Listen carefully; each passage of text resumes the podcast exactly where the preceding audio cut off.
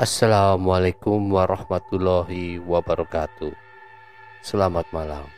Rahayu, rahayu, rahayu, rahayu. Para pendengar satu Surau Activity. Saya Andi Putro. Pada malam hari ini, kisah mistis dari Ramasira yang berjudul Santau. Episode sebelumnya. Beberapa saat kemudian, setelah asyik mengobrol, kulihat gelas sudah kosong. Dan dia pun berniat pamit pulang, sambil entah apa yang dijanjikan dengan adikku. Aku pun kurang mengerti. Sebab aku langsung ke dapur dan melemparkan sisa gelas tersebut di semak-semak belakang rumah. Waktu pun berlalu. Setelah beberapa minggu, aku mendengar dari adikku bahwa anak Pak Martin. Kisah mistis Santau bagian ketiga. Selamat mendengarkan.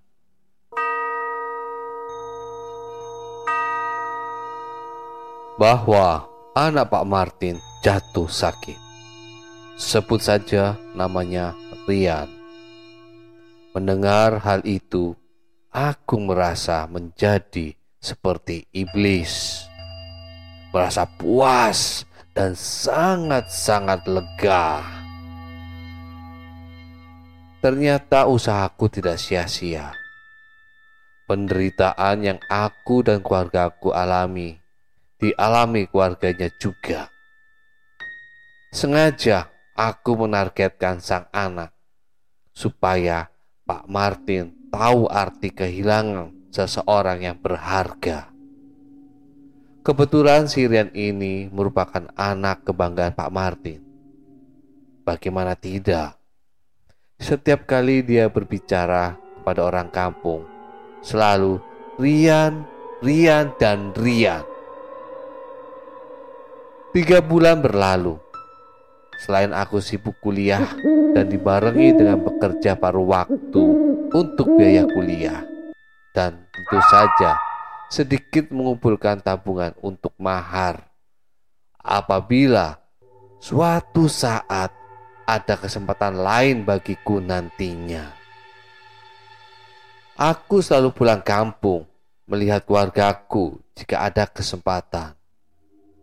Dan tidak jarang aku selalu bergonta-ganti pekerjaan, sampai aku tidak sempat mencari pasangan sampai saat ini. Bukan karena tidak ada yang menginginkanku. Hanya saja aku takut berakhir seperti ibuku yang sekarang mentalnya sudah lama terganggu. Terkadang dilihat seperti orang normal dan sehat, tetapi selalunya dia akan sering bertanya kepadaku, "Kenapa ayah belum pulang?" Dan selalu mengunci dirinya di kamar. Dari peristiwa tersebut, yang sibuk mengurusi kami adalah adik angkat mamaku, yaitu Tante Nana. Sedangkan keluarga ibuku semua di Jawa dan keluarga ayahku semua di Palembang. Ada kalanya keluarga ayah menyuruh kami buat berkunjung ke sana. Tapi hidup kami sekeluarga di sini hanya cukup untuk makan sehari-hari. Tak jarang ketika aku kecil tidak bisa merasakan kebahagiaan seperti anak kecil lainnya yang selalu dibelikan mainan, makanan enak, dan baju-baju indah. Mau jajan ke warung saja, anak sekecil aku dulu mesti mikir dua kali menghabiskan uang buat jajan. Pernah suatu ketika aku pulang kampung, adikku mengajak aku buat menjenguk Rian yang sedang terbaring sakit. Aku menyetujuinya sambil melihat bagaimana kondisinya saat itu. Hingga tibalah aku di rumahnya yang jaraknya tidak begitu jauh, paling sekitar 5 atau bahkan 10 menit. Aku dan adikku mengucapkan salam. Setibanya kami di depan pintu rumahnya, sambil memegang kantong kresek yang berisikan makanan dan buah-buahan sebagai buatangan kami. "Assalamualaikum," ucapku. Kami melihat Ibu Ella menyambut kami beserta anak sulungnya. "Waalaikumsalam. Wi, masuk Wi, masuk ya nih," seru Bu Ella sambil mempersilahkan kami masuk. Setibanya di dalam rumah, aku langsung melihat Rian yang begitu gagah dan tampan. Dalam masa 3 bulan menjadi seperti tengkorak yang ditutupi kulit. Kasihan dan sedih juga melihat kondisinya seperti itu. Tapi bagaimana lagi jika teringat perbuatan ayah dan pamannya? Rasa kasihanku lenyap seketika. Yang ada hanyalah sakit hati yang sulit diungkapkan. Kalau sebagian orang mungkin akan bisa memaafkan, tapi aku tidak sebaik mereka. Andai saja ayahku mendapatkan keadilan, dan andai saja orang-orang kala itu percaya perkataanku dan ibuku, mungkin aku tidak akan melangkah sampai sejauh ini. Aku membuka pembicaraan. "Rian sakit apa, Bu?" tanyaku. "Ibu pun nggak tahu, Wi. Beberapa bulan yang lalu dia batuk-batuk berdarah dan kadang sampai pingsan. Pingsan di kamar mandi," tutur Bu Ella. "Udah dibawa ke rumah sakit?" tanya adikku. "Sudah. Kata dokter ada masalah pada paru-parunya. Jelas sebut saja Reni, anak sulung Pak Martin. Tapi orang-orang bilang si Rian kena santau. Cuma sudah berobat kampung, juga kesana kemari beberapa bulan ini. Tapi sepertinya tidak ada kemajuan sama sekali," tutur Bu Ella menjelaskan. "Bagaimana tidak? Penawarnya adalah darahku," gumamku dalam hati. Setelah beberapa saat bercengkrama, kami pun pulang dan melanjutkan aktivitas seperti biasa. Setelah beberapa bulan kemudian, aku mendengar seringai ambulan yang menyatakan Rian telah meninggal dunia. Tinggal aku mengincar anak bungsunya, Pak Budi. Cuma tunggu ada kesempatan. Saat itu aku menyibukkan diri untuk kuliah dan kerja sembari menabung untuk adikku melanjutkan pendidikan juga. Aku sengaja menjarakkan beberapa tahun dari kejadian Rian supaya tidak ketara kalau keluargaku lah yang memiliki dendam oleh keluarga mereka.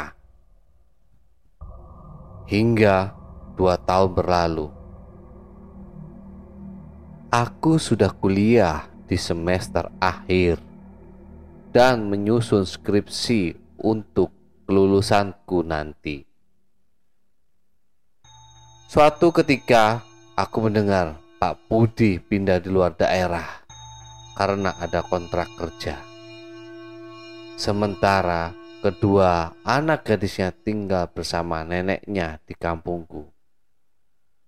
Menjelang penyusunan skripsi selesai, aku sembari berjualan makanan dan minuman di depan rumah.